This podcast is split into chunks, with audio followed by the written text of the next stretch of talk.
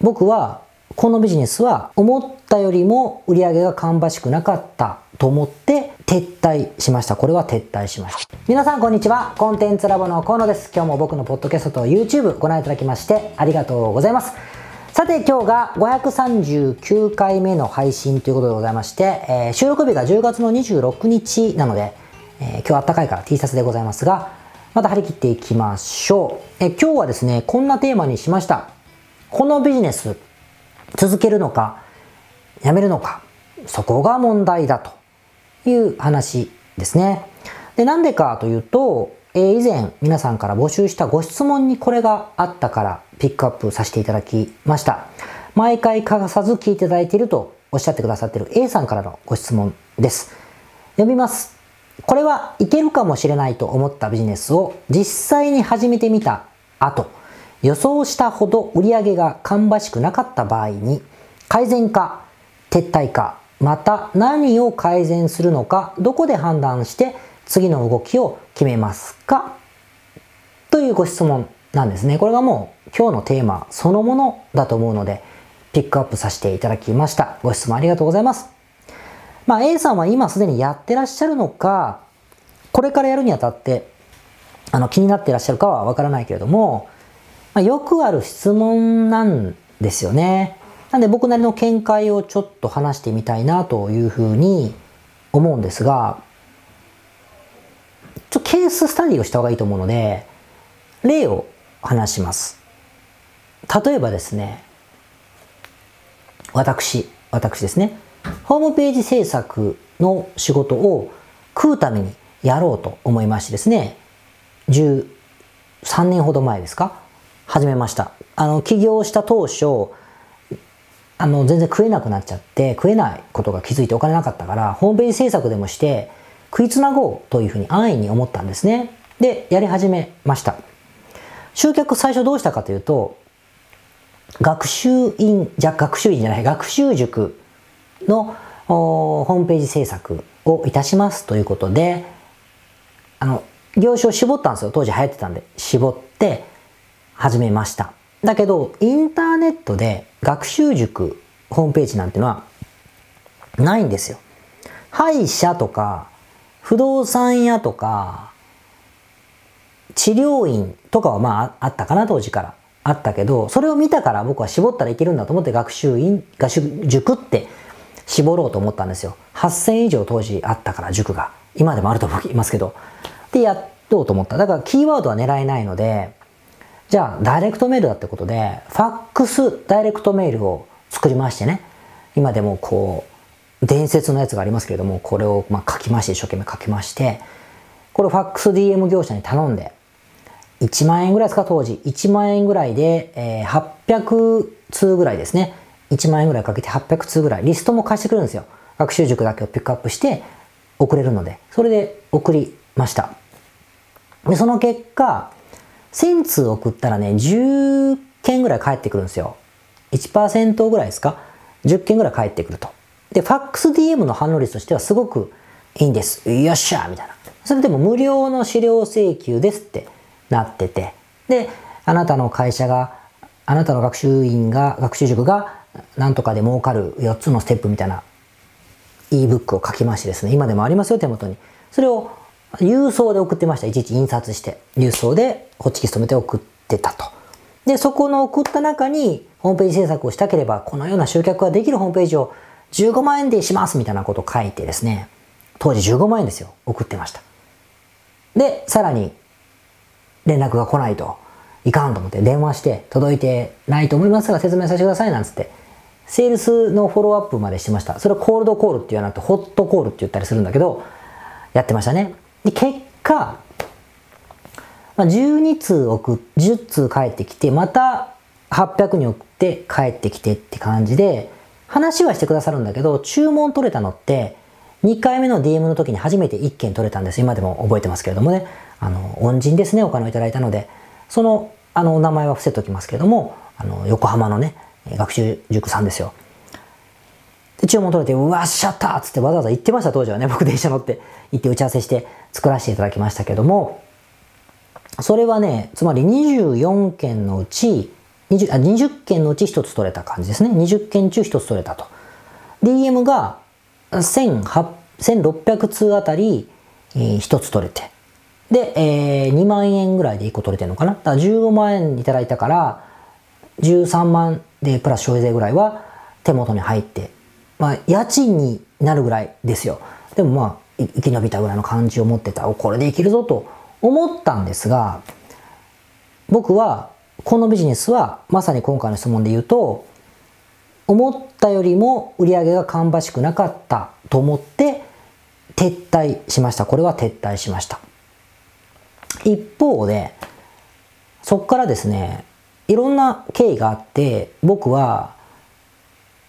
当時本当に大切にしていたノウハウの中に秘密にするとか最近あんまないんだけど当時本当に秘密にしてたノウハウに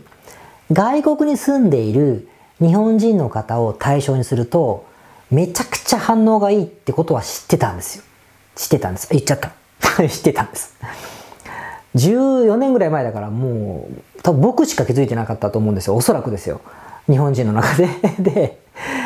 それは英語教材を打った時に気づいたんですけどね。からくりを言うと。お今では結構やる人が増えましたけども、これやろうと思いましてですね、海外に住んでいる日本人の方に対してホームページ制作を同じプロセスで今度は広告をインターネットでしかできないからやったんです露出をしてねやったら今度はですねファックス DM が1600通で、えー、20通来て1つ決まるということだったんだけども1600に20というよりも少し多かったんじゃないかなもうちょっと多い確率で同じぐらいかな同じぐらいの確率で申し込みをいただきました。いただきましたね。申し込みというかその問い合わせをいただきました。無料相談みたいにいただいて、で、実際会話をして話した結果、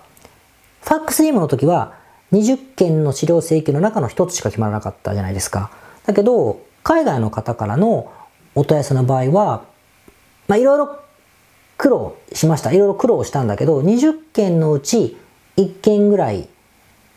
ではなくてね、10件に1件ぐらいかなだったんです。これでそもそも確率がいいじゃないですか、それよりも確率がいいというふうに思ったんです。思った。で、思ったので、これは継続しました。で、10件に1件なんでもやっぱ辛かったんですよ。やっぱなかなかあの10件に満たすのも結構広告費もあんま使ってないから、10件になかなか到達しないから、インターネット広告っていうのはファックスよりもあのお金がかかるんでね。なかなか決まらないと思って苦戦したんだけど、これが10件のうち、えー、10件が、えー、10件のうち1件が、えー、7件のうち1件になって、5件のうち1件になって、で、だんだん良くなっていくことによって軌道に乗っていくんですけども、これは継続します。つまり改善するっていう方を僕は選んだんです。選んだんです。で、これってじゃあ何の違いがあるかっていうと、海外狙ったからとか、学習院塾だったらダメだったかという、まあ、ことなんですけど、結果はそうなんだけども、でも判断基準としては、やはり見込み客ですね。つまり問い合わせだったり資料請求を得るための労力とコストとこれがやっぱはるかに海外の方に対するアプローチの方が良かったんですね。確率も良かったし、確率も良かったし、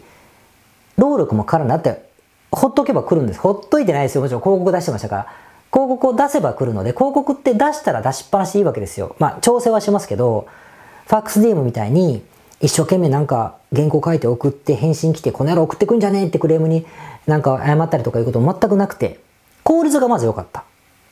ってことで、労働効率が良かったってことと、まず確率が良かった。確率が良かった。ってことがまずあったので、これが一番大きかった。次にスケールです。スケールの仕方って言ったら、学習塾っていうのは、8000ぐらいしかないですよ。限界でも。だから、800のリストを送れば、10回で終わっちゃうんですよね。で、また2週目になるんだけど、海外に住んでる方は、もちろん子供も含めてだと思うから、登録だけでも100万人超えているので、すごく人数がもう、暗いものにならないじゃないですか。100分の1しか起業しないとしても、1万人。で、100分の、100万分の1でも1万人でしょ？そんなわけないじゃないですか。もっと多くいるわけだから、すごくスケールしやすかったということがあったので、見込み客を集める効率とスケールのこう大きくなる可能性ということで言うと、天秤かけてやっぱり海外の方を狙うというふうに落ち着いたんですよね。ですから、まず第一の今日の質問の基準としては、いわゆるどんなビジネスをするとしても、見込み客がいて、顧客になり、リピート客になるという、この構造であることは間違いないんです。だから、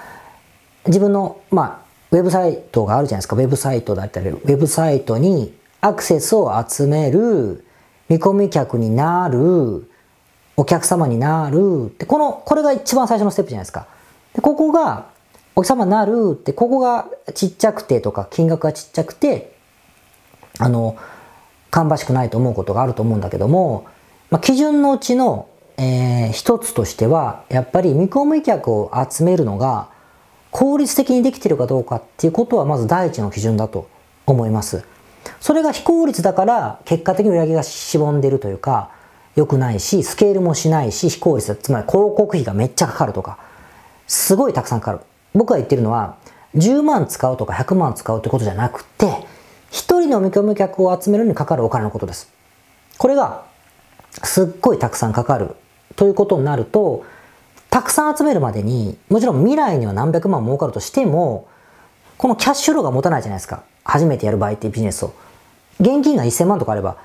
くるくる回して、1年後にゴンって回収することができるかもしれないけれども、最初お金をそんなに使えないと思うので、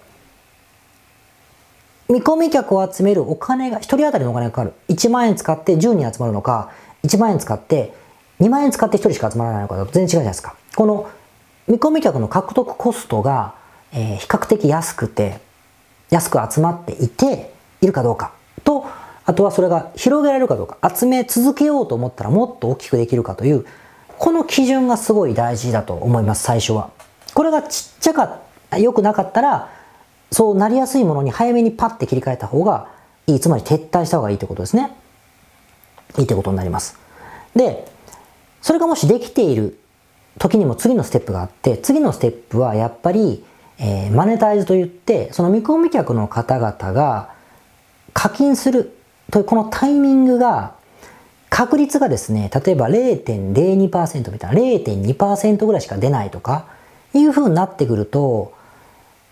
改善した上でですよ。ここを改善した上で、例えばコピーを変えるとか商品を2、3種類切り替えてみても、このパーセンテージが上がらない。商品をね、2回ぐらいにしようかな。2回ぐらい変えても、このパーセンテージが1%を超えないとか、いう風になってくると、これはね、その見込み客の方々というか、そのまあテーマそのものがお金を生み出しにくいのかもしれません。でも多分、見込み客が効率的に集まってれば、マネタイズは多分ね、一定の確率でできるはずなんですよ。商品をこう2、3回切り替えて試せば。でもそれもいかないなら、やっぱり、えー、撤退した方がいいかもしれませんね。こういう基準。しつこいけど、見込み客が効率的に集まっているものは、マネタイズのパーセンテージが低いことってあんまりないです。あんまりない。ただもちろん、売っているものが安いとかね、安いものしかマネタイズできないことはありますよ。だけど、これは改善できます。あの、今まで安い方しか対象にしてないセールスをしてるんであれば、高額なものに切り替えていって、セールスの仕方を変えるとか、逆に高額すぎて、あの、ハードルが高すぎてコンバージョンが取れてないなら、もうちょっと安いものから始めて高いものに切り替えていってもらうとかっていうふうに改善の余地がたくさんあるので、見込み客が効率的に集まる、スケールできる、一定の確率、ベンチマークって1%、2%、3%ぐらいなんだけど、の方々がお客様になっているのである限りは、おそらく改善という世界観でやった方が効率はいいと思うんですよね。そうじゃないなら撤退って考え方がいいんじゃないかと思います。二つ目がですね、今度金額ですね。金額、さっき安くても高くしていけばいいって言ったんだけども、あの、もう一個は、お客様の LTV ね、えー、お客障害価値って言って、1年間とか2年間とか3年間来て、いくら払ってくれるかという、この計算で出すんですけど、そのお金がですね、大きくし続けることができないようなものであって、なおかつ売上単価が低いもの、1万とかね、それぐらいで終わってしまうようなものであれば、これはね、大きくならないんですよ、いくらやっても。ものすごく間口を広げないと、1回目売る人ばっかり増やしちゃいけなくて、なんかしんどいだけになるんですよね。だから LTV というんですけど、初回単価がちっちゃくたって別にいいんです。さっき言ったみたいにいいんだけど、それが最終的にすごくたくさんのお金を払っているという状況にならないもの。1回だけでもゴーンって30万だったらまだいいかもしれません。いいかもしれません。まあそういうものはもう大体2回目払ったりもするんだけども、そうじゃないならやっぱりこう何回も何回も払ってもらわないとまとまった金にならないじゃないですか。ならないから、そういうのはやっぱりね、あの、まあ、改善かな？サービスのラインナップ変えたりとかいうことかもしれないけど、そもそも構造上、1回1000円で売ったらもう終わりみたいなものの場合は、もう考え直した方がいいですね。安いもので1回とか2回しかそもそも買うようなものじゃないもの。で、そういうカテゴリーだったら、やめた方がいいということになると思いますね。次にあれか、物販の話もしないといけません。物販のことをおっしゃってるかもしれないから、物を売るという話をしたときに、まあ、モール、EC モールといって Amazon とか楽天とか、あのー、海外のプラットフォームでもいいですよ。何か売る、モールで売るときの場合は、もちろん広告が今のモールって大体あるから広告を使うでも使わないでもいいんだけど、とにかくそのモールでそのカテゴリー検索をしたときに、上の方に出ないのであれば、広告費をかけて出す、出す。その結果、その広告を使った結果、ある程度ペイする金額でそれが売れるということがもう短期間に果たせなければ、それはもう撤退した方がいい。その商品は撤退するか、売れるものにまた切り替えていく方が絶対いいですね。で、これ広告使いたくないっていう人の場合はそもそもインデックスしない時点で、その商品はインデックスしないものを選んじゃってるから、撤退した方がいいというふうにすごくシンプルに決めた方がいいです。そのためにはどうするかみたいな。だからさっきのサービスよりも物販の方が改善タイミングじゃなくて撤退タイミングは早く設けられます。シンプルなんですよ。改善できる余地があんまりないから。で、もちろんぶ、まあ、なんか、えー、育毛剤とか、白髪のなんかクリームとか、水虫の対策ものとかヘルペスの治すやつとか、いろいろそういう問題解決とかね、青汁とか健康食品とか何でもいいんだけど、そういうもので、サプリを一点物で売って、ランニングページを作って、まずは初回いくらかなとかね、わかんないけど、注文を取るというふうに、広告を流す場合、これ広告を流すんですけど、その場合は単純に広告を出す、広告出したら、それがペイするかどうかというだけでいいです。もちろんその大きな会社っていうのは、500円の初回お試しを2万の広告費をかけて売って、その方々が未来に買うお金で回収するっていうダイナミックなキャッシュフローで回すのですが、今日の相談いただいている A さんは、そういう感じじゃないと思うから言いますけど、その場合は初回である程度ペイしないといけない。もしくは最悪ゼロね。で売れないといけないから、4000円のサプリメントを売ってる原価が 2000, 円じゃ高すぎるか、まあ、1000円。えー、あらりが3000円で、手数料、決済手数料だったり、送料だったり含めると2000円しか余らない、あらり全部で2000円しか余らない広告出す、2000円目で2000円で1個売れないといけないじゃないですか。みたいなことになるかどうかを見た上で、ならなかったらやっぱりダメですよ、それは。ダメです。ならなかったらね。うん、じゃあ、ならないなら、唯一改善できるのは、じゃあ2個セットにして7000円ぐらいにしたりして、えー、じゃあペイするのかってことはあるかもしれないけども、1個売った時にそもそも、えー、2000円の利益に対して広告費が3500円ぐらい売れてるんだったら、2個セットにすると可能性があると思うんだけども、まあ、そんな感じで物販はね、すごい早く結論が出ると思います。一番やってはいけないのは、広告出しても、こう売れないのに、じゃあソーシャルで無料で売ればいいんじゃんみたいなのが一番多分良くなくて、アマゾンでインデックスさせても、広告かけてもそのペイしない、広告出しても売れないものをソーシャルで集めたってやっぱり売れないし、集まりにくいですよ。その分、ライバルがすごく多いか、需要が全然ないかというか、どっちかしかないので、すごく逆の発想になっちゃうから、これは良くないので、物販はとにかくシンプルに、当たり前のことをパッとやってパッと売れなければ良くないです。良くないですね。これを、あのー、意識するといいんじゃないかと。で、サービスの話は、さっき言ったみたいに、あの、見込み客が効率的に集まるかどうかってところがすごく重要になるということと、えー、LTV が最大化できるかどうかってことも結構重要になるということですね。まあ、でも、言っといてなんですが、これ今日のこの質問ってもうビジネス全部のことを言ってくださいみたいな話なんですよ。僕は結構細かいタイプなので、これ話すとですね、じゃあマーケティングってこうで、ああで、こういう式になってて、ここはこういう施策を打って、ここはこういう施策を打って、これが改善するとこう伸びるからってなるから、ぶっちゃけね、ごめんなさい、この配信だと話せないです。ですから、撤退タイミングっていうのはどこかということだけに集約して話しましたので、ご理解ください。アクセス数かけるコンバージョン率かける見込み客の数かける購入率かける新規客の数、新規客の購入単価かける生涯リピート回数かけるリピート単価イコール売上の最大化ということになるわけだ。この数字を全部上げていくのが改善項目なんです。これはまあ答えとして言っておきますけれども、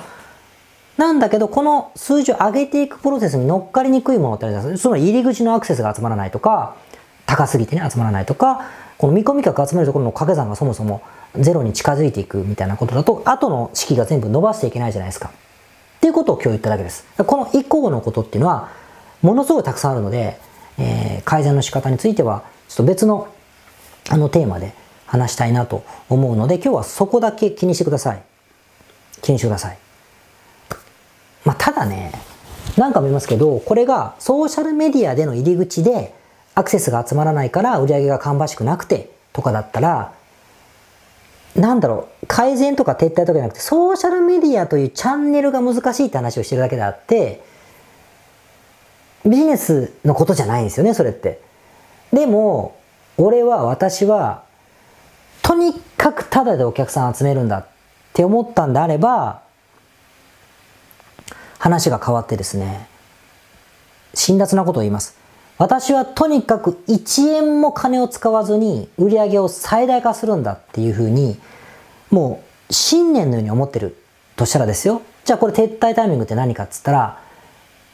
インスタグラムと YouTube を一生懸命やってるつもりであったとしても、それで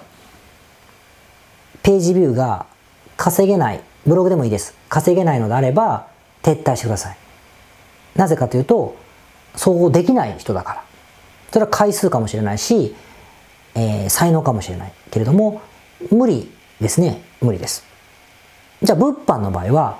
Amazon と、まあ、楽天はちょっと3万とか使うからね、月やらないかもしれないけど、Amazon、Amazon でも5000円ぐらい使うんだけど、Amazon に出す、まあ、あれでもいいですよ。な、なんでしたっけ？ごめんなさい、eBay とかでもいいです。ダイマとかでもいいですけど、出す。で、ちょっとやってみて、その商品が売れない。インデックスされないとかね。まあ、インデックスされないって場合が多いんだけど、インデックスされないっていうか、上位に、上位に来ない。で、売れないなら、やっぱその商品は、向いてない。つまり、無料で売ることに向いてないんですよ。無料で売ることに向いてないというふうに考えた方がいいから、そういうふうに思う。無料で売るためにはもっとどうしたらいいだろうかということじゃないんですね。広告を使えるなら全く話が、あの今日の前半の話に戻るんですけども、そう思った方が、あの、いいですね。僕も結構昔いろいろやりましたけれども、特にやっぱり不確実なソーシャルメディアとか、モールの広告使わないインデックスっていうのは、不可抗力なところがあるので、ブラックボックスですしね、えー、ダメな時はダメ。だから違うもの、ものを入れ替えちゃう。モールなんかと。だから転売屋っていうのは、すっごいたくさん商品を載せるんですよ。載せる、しかもそれをモザイクでやろうやろうとする。アマゾンは規約違反だけど、やろうやろうとする、するというふうになるんですね。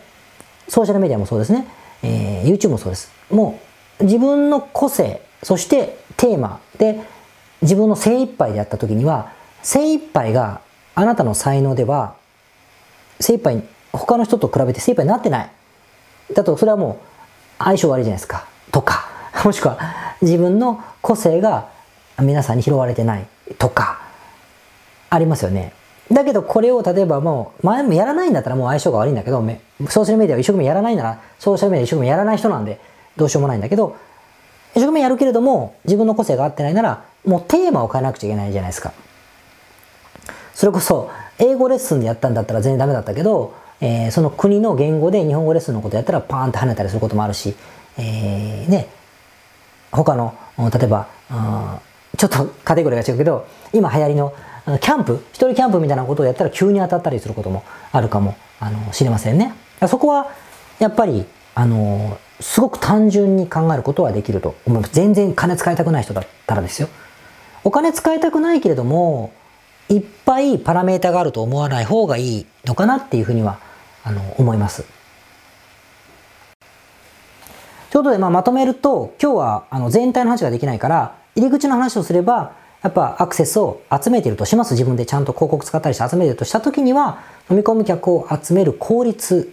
コストと効率と、あとはスケールするかどうかということがまず第一の基準で、これが満たせないならやっぱ撤退した方がいいというふうに思うのが一番言いたいことですね。僕自身も今のコンサルティング業になるきっかけになった海外の方々へのサービスっていうのは、マネタイズは悪かったですよ。すごく効率もある。みんなお金払ってくんねえなって悩みがすごくあったし、単価も安かったんだけれども、でも見込み客を集める効率だけは良かったんですよ。良かったし、どんどんどんどん、あの、リストが取れた。相談もされた。から、これはね、すごい言われました。先輩方にも、当時の先生にもですね、いや、待てと。もうとにかく僕は愚痴言うわけですよ。全然金払わないっすよ、みんな。みたいな。金ないっすよ、みんな。みたいなこと、キーって言ってたんですけど、いや、うるさいと、お前と。その、あなたを頼って見込み客になってくれてる。見込み客が確保できてるっていうのはものすごい財産なんだから、その方々からお金をもらえるためにはどうするかっていうことをもっと考えろってものすごい言われましてですね。はい、みたいな感じでやって結局うまくいったんで、これがね、やっぱり、あれ、ファックス D もずっとやってると、厳しかったんじゃないかなって、食えてたかもしれませんけどね、思うので、この入り口は大事にしていただきたいし、僕は手伝ってる、コンサルしてる方々もやっぱここの入り口で決めてます、大体。それがうまくいってれば、マネタイズがいくら最初うまくいかなくても、軌道に乗せる、まあ自信があるんですよね、僕も。だけどここは無理なのに、これが効率悪いからじゃあ YouTube でとかなってくると、こうものすごい泥沼にはまっていくので、あの、大変じゃないかなって、あの、思います。だからソーシャルメディアで自分のフォロワーが増えないんですけどどうしましょうということとかと結構似てるんですけどね、増えない人はね、増えないんですよ。増える人は増える。というね、増える人、人かけるカテゴリーなんだけど、みたいなことだったりもしますので、これもちょっとまた別の機会で喋りましょう。ソーシャルメディアで集客するコツみたいなね、話はまたしますので、その時話します。それでは今日のネタは以上です。あ、ちなみに、あの、僕最近ずっと文章版もつけてます。文章版って実はこれ喋ってる内容の文字起こしじゃなくて、僕別に書いてるんですよ。だから喋ってる内容と違うこと言う場合もあるから、あの、文章版の方がお気に召す場合もあるので、それも、まあ、ぜひ興味あればチェックしてみてください。送ってるメールだったりとか、ホームページの方のこの配信会には全部書いてありますから、チェックしてみてくださいね。はい。それでは今日の雑談に行きましょう。第539回目の雑談ですね。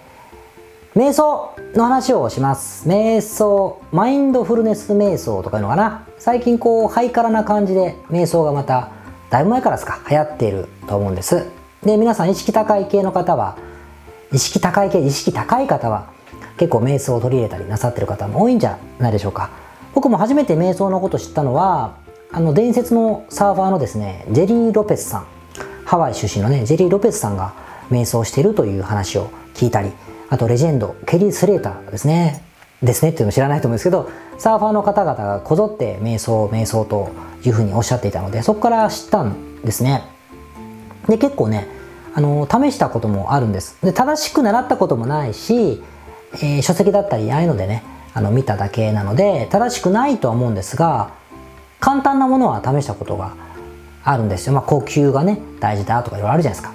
やったことがあるんですが僕ね寝ちゃうんですね。こうやっぱ寝ちゃうんですよ。やっても瞑想してるっていうよりも目が覚める感じなんですよ。寝てたみたいになっちゃってあんまりこう良くない。すぐ寝ちゃうから良くないなっていつも思ってそのままになってるのでね。正しいやり方があればぜひ教えていただきたいなと思いますけれども。でこの前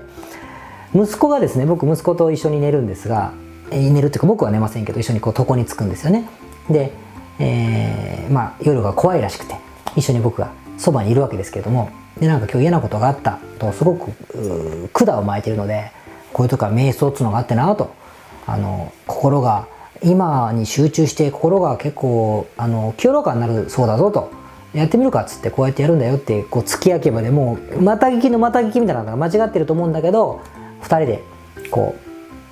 う「いやパパもやるかな」っつってやったらですねもう3分ぐらいで2人でも夜ですよ。だから「はあ」っつって2人で寝てたっていう話があって親子ともどもやっぱ瞑想すると寝るなと思いましてですね、まあ、その効果いまいち感じられてないことで人生の損をしてるんでしょうか。ということでですね瞑想が流行っておりますがやり方誰か教えてくれと寝ない方を教えてくれと思ったりもする今日この頃で ございますね。まあ、でも今に集中するということですね。過去とか未来にとらわれずに今に集中し、えー、今の聞こえること匂いうん血流？わかんないけど心臓の音とかね、えー、息呼吸とか。これはいいことじゃないかと。今しかないわけだからね。それは賛成なんですけどいかんせんできないということがね弱点でございまして誰か瞑想を教えてというのが今日の雑談でした。ということで皆さんも良い良い今日今を生きてください。それではまた会いましょう。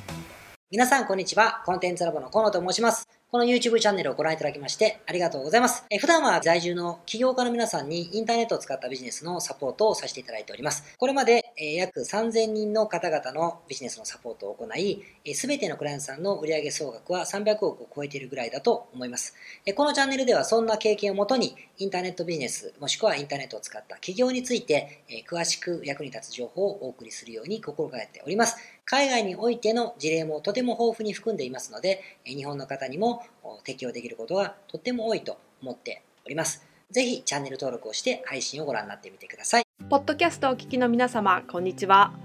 コンテンツラボの山口よしこと申します。普段はサンフランシスコに住んでおりまして、日々現地からコンテンツラボのお仕事を行っています。いつもご視聴ありがとうございます。いつも聞いてくださっている海外在住の方日本在住の方起業して制約のない自由なライフスタイルを実現したいと思っていませんか？今日はそんな皆様にですねお知らせとお願いがありましてこんな風に最後にお邪魔させていただいています。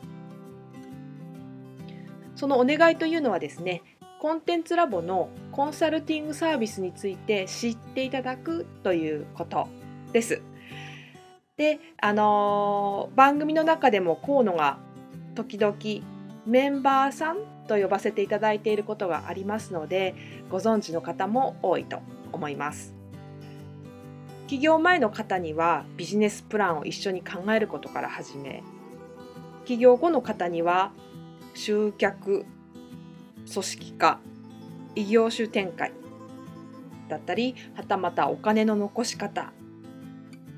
とかそして望むライフスタイルの実現というところまでですねメールやオンライン通話でのコンサルティングのほかに学べる仕組みとしてあの定期的に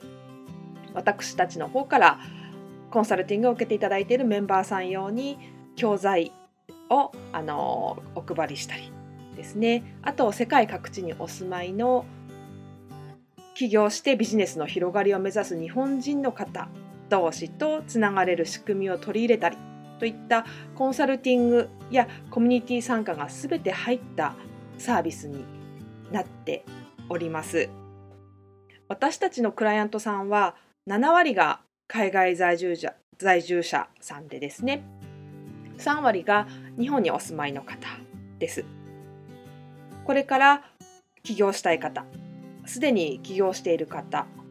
あとはあの起業して少し時間が経ってもうあの成長期に入られている方皆さんそれぞれあのビジネスのステージはそれぞれですけれどもとても刺激的にご一緒させていただいています。でよく聞かれるのですけれども海外在住ということにかかわらずですね私どもでは日本にお住まいでビジネスを展開している方とかあの起業計画されている方にもお使いいただけるコンサルティングサービスとなっていますのでご安心ください。起業前、起業後、日本、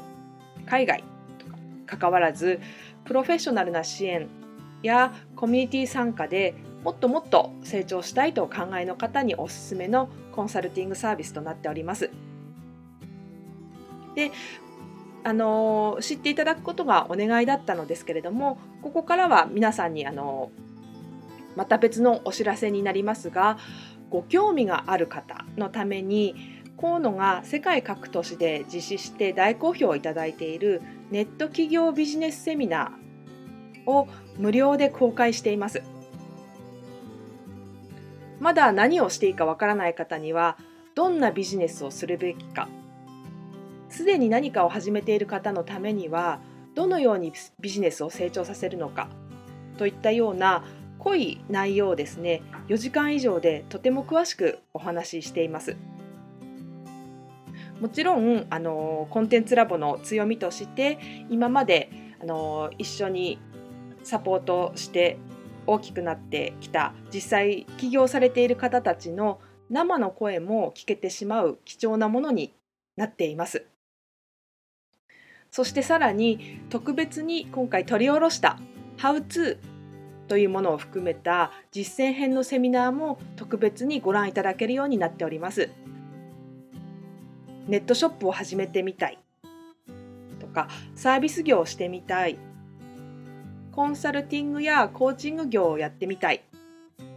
自分の持っている情報を売ってみたいなどですね全てカバーしている動画セミナーになっています。で先ほども申したように視聴は無料となっておりますので今すぐこのメールの中にある概要のリンクをクリックいただくかコンテンツラボという名前で検索して動画を請求してご覧になってください。